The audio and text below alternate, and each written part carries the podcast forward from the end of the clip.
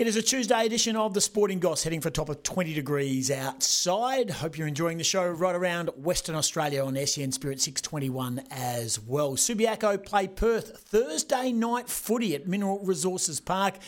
Bounce down is 10 past 6, and it's against two teams who I think are genuine contenders. Subiaco on top of the ladder, and Perth had a big win over West Perth. Captain of the Mighty Lions is Leigh Kitchin. He's kind enough to join us once again on Sporting Goss. Uh, welcome to you, mate. Uh, good performance against Peel, but this is different. Thursday night footy. Yeah, thanks, guys. Always good to chat. Um, yeah, pretty happy with the performance against Peel, um, especially in terms of the first and the third quarter. We were, we were really strong, followed up well from the footy we played um, the week before, particularly in the first quarter. Lost our way a little bit after that.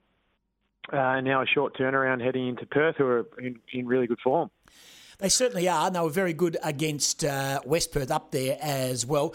And they're starting to get a few troops back, but they've been dealt a bit of a blow at the tribunal with Matt Rogers, one of their key uh, pillars there, uh, missing, of course, with a one week suspension unless he contests it. But pound for pound, what's available to you at Subiaco? I saw Brandon Matera got through the game unscathed, which was a real buzz for him and his brother and, and the footy club.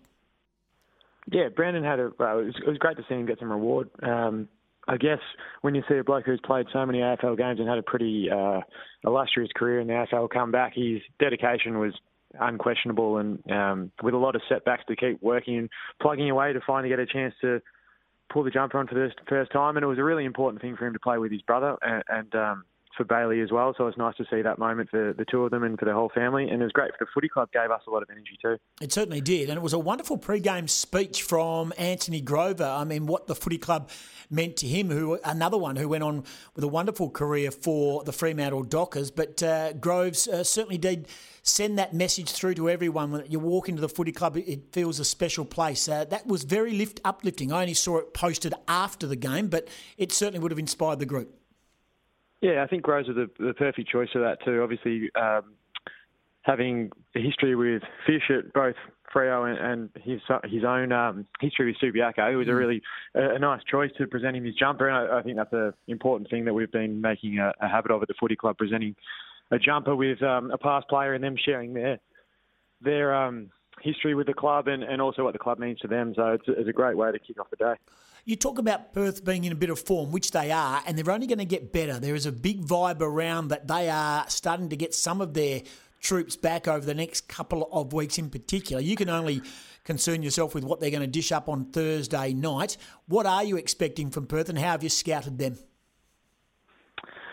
Well, I think the big part of that, there's been a lot of chat around about who they're missing, but um, obviously that means people have been overlooking who's been playing there because those guys have been doing a great job knocking off the reigning premiers, and then West Perth, who I see as a final side as well. Um, so there's lots to learn. There's lots of new guys who are uh, getting their opportunity and making the most of it. Um, but it's, it's really been a big change for us that we've seen over the last couple of weeks is just their contest around the ball. Uh, that the pressure that they're bringing and their will to win the, the contested footy. Um, they've got some great midfielders through there. burns been playing really well, so we expect a lot more of that and, and the energy that comes with with youth and, and people getting their first crack at it as well. Yeah, they brought in a couple of uh, youngsters up there at at. Uh, at West Perth and they got the job done, which sometimes uh, it's that youthful exuberance and, and the early season players who are having their first crack at it. They'll do the hard things. They'll run both ways. They'll do anything to impress. And don't want to bag any of the, the old season campaigners kits, but it's the old blokes who probably just take the odd shortcut here and there in their aging legs and aging bodies. But Perth are certainly getting bang for their buck at the moment. I can't comment on their aging bodies, mate. I better be careful too. I don't want to throw too many sticks there.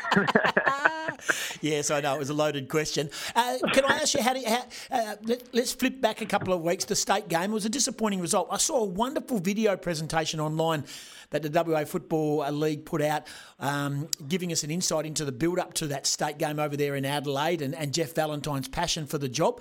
Uh, in summary, what was the whole experience like, and what was it being uh, coached by a romance? I mean, it would have been a little bit different, but I thought his uh, his investment was fantastic, especially at short notice. Yeah, romance is great. Um, I, I, guess if you take the game out of it, um, or the result out of it more so than the game, it was mm. an it was an awesome experience. It was a great week. Um, uh, awesome weekend as well. Disappointing that the, the, fact that we weren't able to hang with them a little bit longer. Um, but in terms of being uh, romance coming in and Jeff coming in with a short short turnaround and at short notice uh, to try and bring the group together. And uh, I thought he approached it in the perfect way. Uh, did a great job, and he's a great coach to play for. I think everyone really enjoyed playing for him. Uh, is yeah, the one frustration being we were just a bit disappointed with our performance. Tell us, uh, uh, last one for you, Leigh Kitchin, our guest on Sporting Goss, the captain of Subiaco. Thursday night footy I like it. I think it just gives us something. And we know that the VFL has been playing Thursday night footy and they've been getting great mileage through Fox footy and the like.